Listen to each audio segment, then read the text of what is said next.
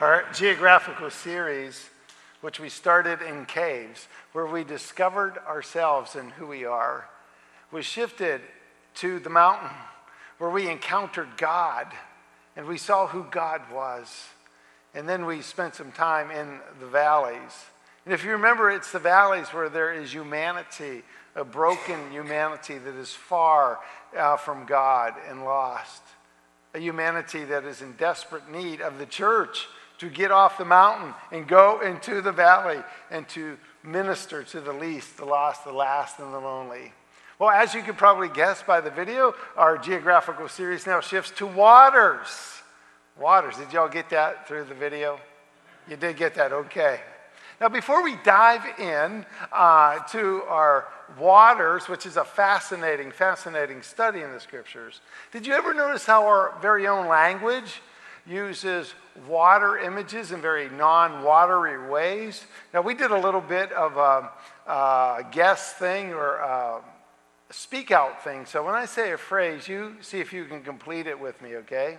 So, if we uh, smell some homemade bread, what does that do to our, our mouths? It makes them, and it what our appetites? Wets, very good, okay? And then when we want to move past the problem, we try to make it water under the. All right? Teaching devoid of deep content is called what? Watered down, right? when we've been betrayed, we have been sold what? Down the river, right? And uh, but if we are sent to prison, we are what?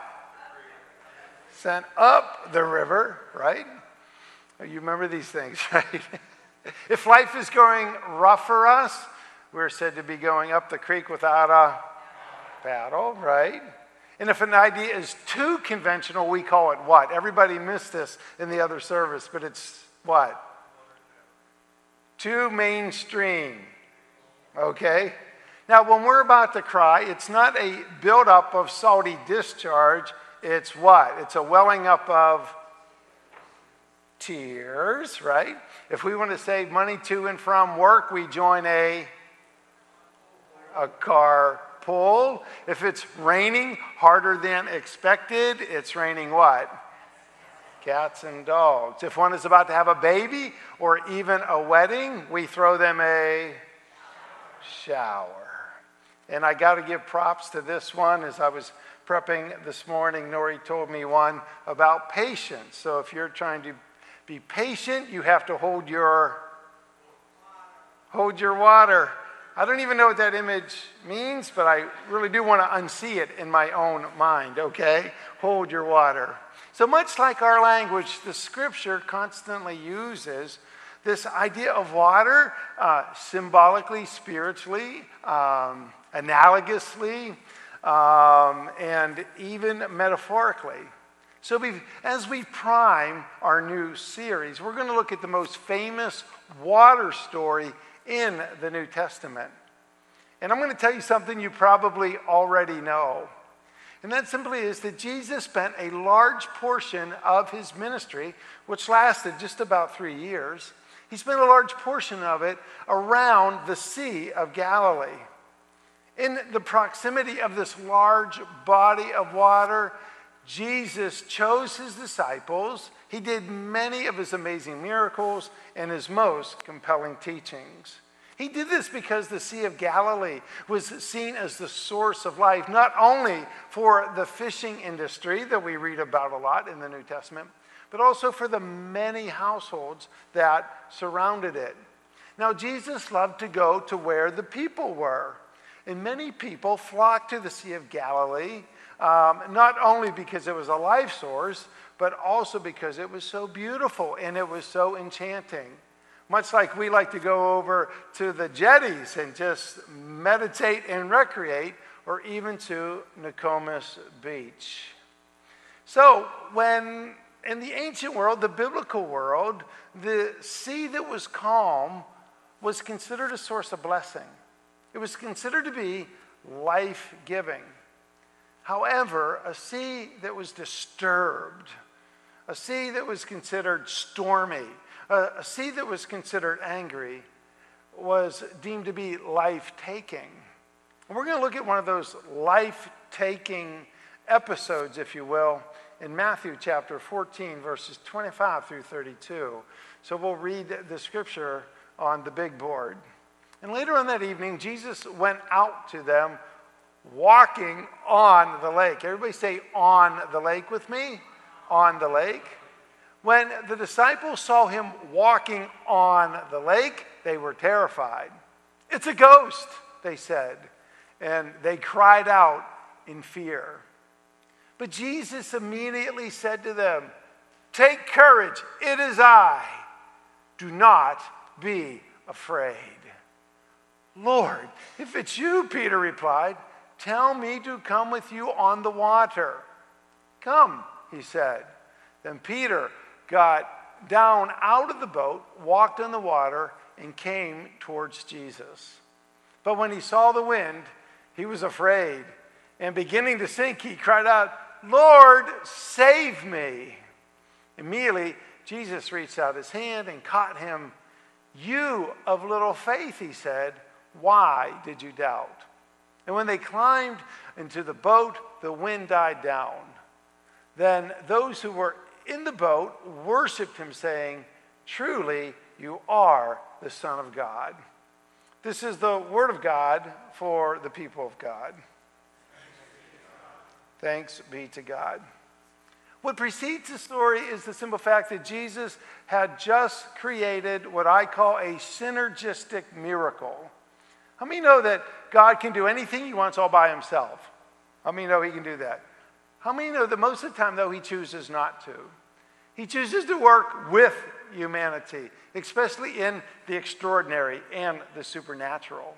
What preceded this event that we just spoke about was the massive miracle of the feeding of the 5,000. Who remembers that?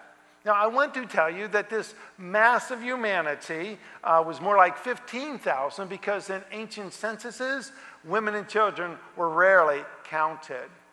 But initially, when the disciples looked at this uh, just thronging crowd of so many people, they knew it was dinner time. And so they really said to Jesus, Lord, send these people home. We don't have the ability, we don't have the uh, resources, and we definitely don't have the chefs required in order to feed all of these people all at once. But how do you know that Jesus has the gift of hospitality? And he says to them, No way, Hosea. Here's what we're going to do let's gather up what we have, let's thank God for it, and let's see what happens. I mean, that's a good way to live, by the way, everybody. Put your hand up if you believe that. So they do this very thing. They gather up, as you remember, uh, five loaves and two fishes, and uh, Jesus prays over the meal, and presto, presto, a catered meal for 15,000 people. And because we're so close to Thanksgiving time already, I would say it's a Thanksgiving meal with all of the trimmings an endless source of food. So much so that even after this pot providence meal is concluded, you guys get it right? We're never allowed to say potluck, right? You guys still awake? Pot, there's no luck in the church, right? It's a pot providence meal. God made that meal. God knew exactly what was in those pots, right? But even after it is concluded, there's leftovers to boot. This is a magnificent day, right? Could you imagine sitting there hungry all the day and Jesus produces this miracle, this gift that just keeps on giving and giving and giving?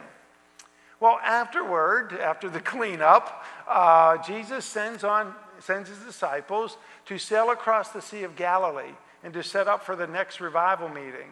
As was his custom, he decides to stay behind because he wants to spend time with his Heavenly Father. He wants to thank him and glorify him for doing such an amazing miracle for so many people. So, as you can imagine, the disciples they head on out uh, towards the Sea of Galilee, Galilee, and as was pretty much standard, uh, a terrible storm cell blows in from the north. If you have a, a, geographical understanding of how the Sea of Galilee was developed, it was actually kind of in the bottom of a bowl. And many times these nor'easters would come in and wreak all kind of havoc on the people that were in the sea or on the sea itself. Now, because the disciples uh, don't have the latest weather app on their phone, uh, get it, or they don't receive Wi Fi that far out into the sea, uh, this particular storm takes them off guard. Now, these are experienced fishermen, as we know. They've spent their life out on the sea. But this storm is so violent, and this storm is so threatening, and this storm is so powerful. They are besides themselves. In fact, the text tells us in the Greek language that they are, uh, are their hearts are filled with anguish. They are terrified. They are fearing for their very lives, for their very own existences. And as they are there, uh, trying to keep water out of the boat, trying to sail uh, such, through such a stormy, stormy storm, um, guess who shows up? like he always does. Um, it's Jesus. Um, he didn't parachute in, he didn't rent a helicopter, he didn't even sell out on his own.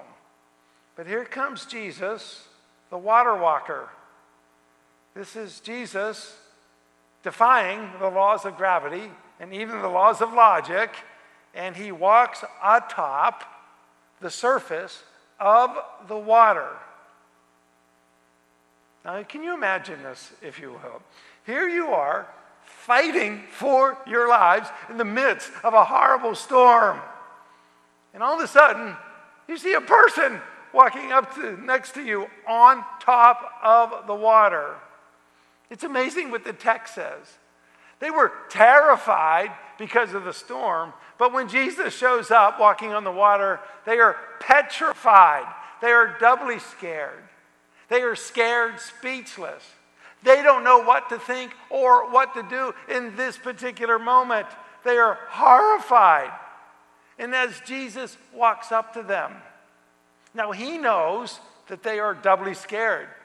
The storm scared the life out of them, and his presence walking on the water scared any life out of them that they had left.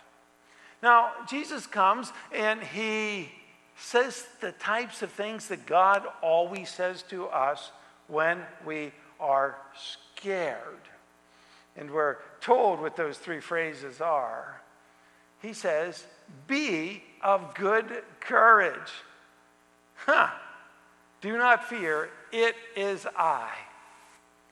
Think about that for a moment. Now, have you ever had the emotion of fear? Have you ever been in a life threatening situation, whether it was a near car wreck or, or whether it was a, a disease that you had to work through? The last thing we kind of think about is what Jesus' words are here uh, Be of good courage, it is I. Do not be afraid. Do not be afraid. Now, I don't know about you, but I might respond with what I said is a snippet of snark at that point. I think with the raging storm rolling all around, I may have said something like, you know, it's pretty easy for you to say because you are immortal and I forgot my life vest, okay? Because if you don't do something about this raging storm right now, I'm going to find myself at the bottom of the sea. Now we got this guy, Peter. Who remembers Peter? Peter is my all time favorite disciple because he is there on this particular uh, boat. And good thing he was there instead of me. Now, he says to Jesus, He said, Lord, if you want some fearless courage, I have me some invite me to come and to walk out on the water with you. Now, think about this for just a moment. First of all, I want to backtrack and just let you know that remember who sent them ahead of himself? Jesus did. So Jesus knew quite well that they were going to encounter this storm. And the reason why I say this is sometimes we hear some teaching that if you have faith, that somehow your life will be onward and upward every second and it will be problem free. I mean, you know that's not true. Jesus Christ, who is the author and the finisher of our faith, sent those boys on before him, knowing full well that they would encounter the perfect storm and that they would be terrified because of it. I only say this because sometimes I've seen so many people get disappointed, and even some people repudiate their faith because they've had troubles, they've had issues, they've had hard times, they've had hardships, they have had trials, they've had uh, troubles and temptations. But here's the good news. When Jesus leads us into paths of righteousness for his namesake, sometimes that means taking a walk on the windy waters. Sometimes He's going to send us out there for the true purpose of the greatest work in your life and in my life. And that is to find out that Jesus Christ is absolutely trustworthy. I mean, that's a lesson that we're not going to learn when the sea is nice and calm all of the time. Now, we love calm seas, right? We love when life is smooth sailing, right? That's all good too. But it never, ever, ever seems to stay that way forever. Like I said, you know, it'd be really nice if we could live our four score and ten, uh, problem free and disease free, and then just go ahead and pass away at night with a smile on our face. Now, that doesn't really happen a whole lot, not for most of the people that I have known we will have trouble. It's even what Jesus said in John 16 33. In this world, you have trouble, but be of good cheer. Be of good cheer. I have overcome the world. Now, Peter hears all this stuff and he asks Jesus to invite him out upon the waters. Whoa, this is pretty incredible stuff. Now, I don't know about you, but I'm with the 11 over here, clinging onto that rickety boat as long as I possibly can before I sink asunder. And here comes Peter, Peter saying, Lord, uh, if you allow, I will come after you. I want you to remember something. When they first or initially saw Jesus walking on the water, they were not sure who or what was going on. They had no idea. They really thought that he was a ghost or some kind of apparition or, or some kind of phantom of their own imaginations. But obviously, it was Jesus. So Peter asked this question even before he knows with full confidence that it is Jesus out on that lake. And second of all, if it is Jesus, remember, he still has not yet stilled the storm. That will happen later. The storm is still raging on the rolling sea. So I don't know if Peter is one of these uh, professional daredevils or thrill seekers, but he said, Lord, you just said, let's have some courage. You are with us. I'm coming out. Now, I can just imagine Jesus standing there on the waters because it's raining cats and dogs, right? He's standing there, sopping wet and uh, I can imagine him just rolling his eyes and muttering under his breath, Here we go with another Peter faith lesson. But nevertheless, he invites him to come. How many of you know that Jesus is always inviting us to get out of the boat? Whether it's in prayer, whether it's in giving, whether it's inviting, it doesn't matter. Christ is always calling us to get out of the boat, out of our comfort zone, and do something amazing for Him. Amen? How many believe that this morning? You faith filled Christ followers, you better. And so Peter decides to take the dive. And without even so much as a life preserver, he jumps upon the water.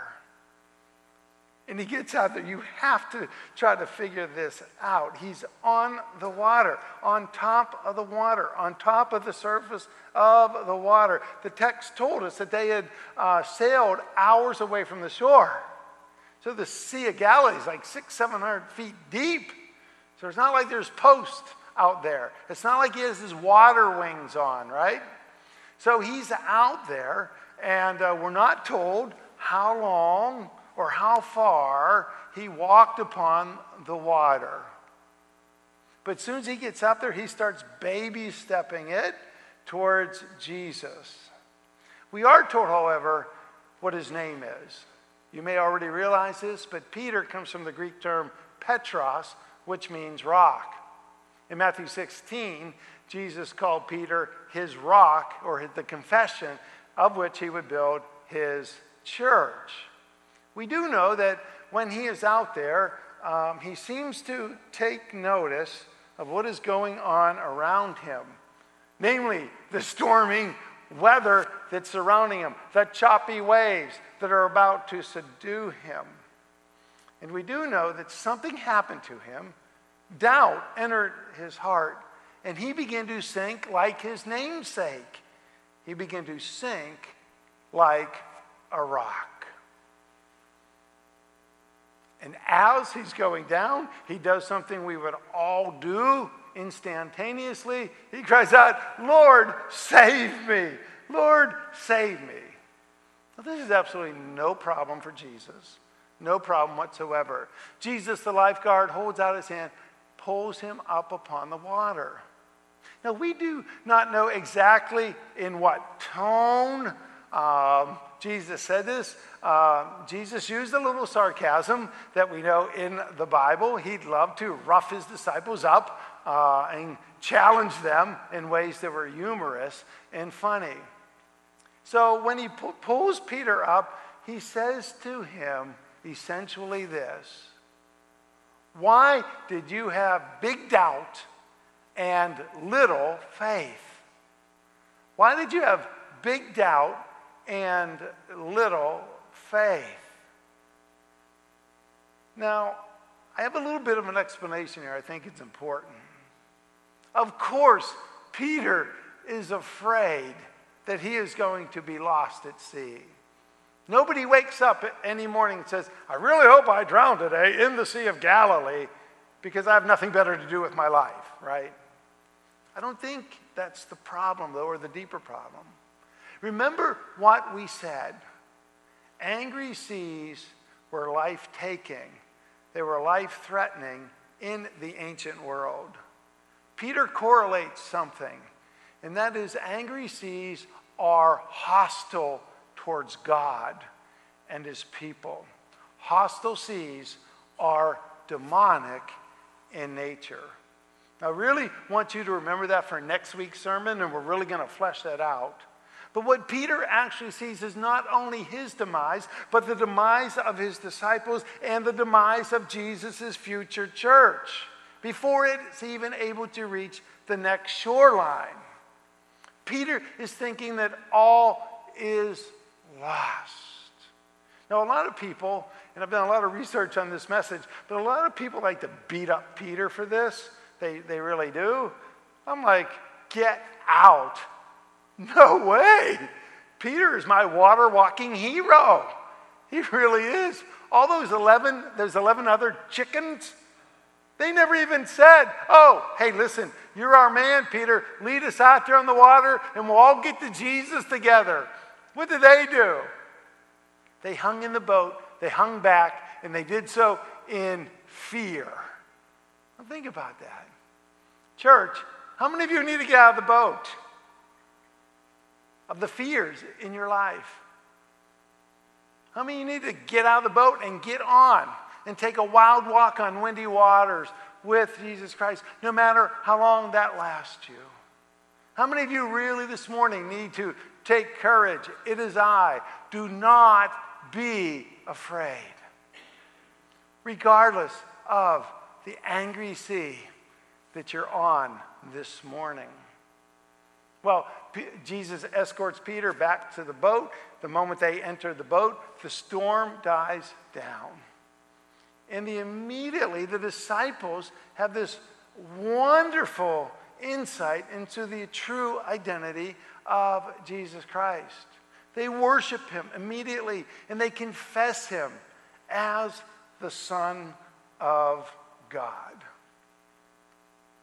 Incredibly, incredibly.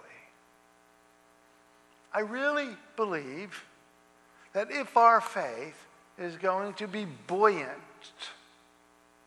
that we have to reverse engineer Peter's little faith, big doubt problem into big faith, little doubt solutions. Here's what happens to us whatever the angry sea is that we're called to go through on this side of eternity, no matter how deep, no matter how wide, no matter how angry, our faith will be tested. Now, big doubt, little faith always sees the sea, whatever it may be, as bigger than Jesus, as bigger than God Himself. Is that cancer bigger than Jesus Himself? Is that financial hardship bigger than Jesus Himself? Is that relational fracture bigger than Jesus himself. Well, when people have big doubt and little faith, they say, Of course it is. That's why I'm filled with fear. That's why I'm struggling so much. That's why I have an absence of peace. That's why I don't have any joy. I look, I've accounted for it. I've measured it. I numbered it. My angry sea is bigger than the mighty powerful Son of God. And every time we do that, guess what we do, church? We sink. We sink spiritually, and we sink emotionally into the angry sea. Exactly what the devil wants us to do. On the other hand, big faith and little doubt sees Jesus Christ as bigger than any sea, any angry sea of our lives, whatever it may be. We are absolutely encouraged in Hebrews 12 2 to keep our eyes fixed on Jesus. Not the stormy sea, not the angry sea. I don't know about you, but when I have my eyes fixed on the problems of my life, I want to ball up in the fetal position and cry for my mama each and every time. But when I read the Word, when I spend time in prayer, when I commune and counsel with my brothers and sisters in Christ, I start feeling encouraged. Yes, Jesus Christ is the mighty, powerful Son of God who easily vanquishes all foes hostile to God, his people, and his creation. He easily vanquishes angry seas and he calms them down. Big faith, little doubt ushers into our souls a peace that passes all understanding, a joy unspeakable and full of glory, a love that reaches out to a world that is drowning in the seas, the angry seas of our world, with no hope and with no joy and with no love and no peace. And it reaches out to say, There is hope in the mighty, powerful Son of God. Now, I know it's easy to worship him, especially on a Sunday morning, just like the disciples did on that boat. They worshiped him immediately. They identified who Jesus was. But how many know that absolute trust is a different thing? It really, really is. A lot of people say, I believe in Jesus. A lot of people say, I worship Jesus. A lot of people say, I love Jesus. But do we absolutely trust Jesus. During the times we are called to trust Him the most, as we are sailing upon the angry seas of our lives. When we keep our eyes on Jesus, when we magnify him and exalt him greater than any problem that we have, we'll be able to walk across any waters and have an unsinkable faith. Will you pray with me? Great and gracious God, our hearts are just lifted today, and we're encouraged by your word.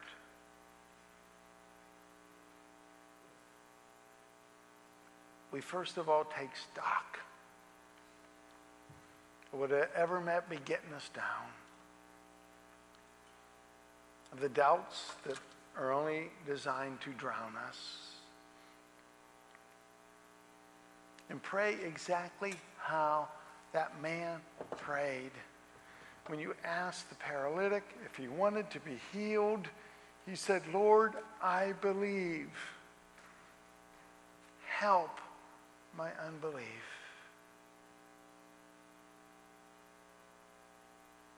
And Lord, we just want to trust you more. We just want to see you more. We just want to see you do these amazing and incredible things to us, for us, and through us. But we got to make it across the sea. And by your power, by your steadfast love, by your overwhelming promises, you will develop in us an unsinkable faith that always takes courage and is never afraid. In Jesus' name I pray.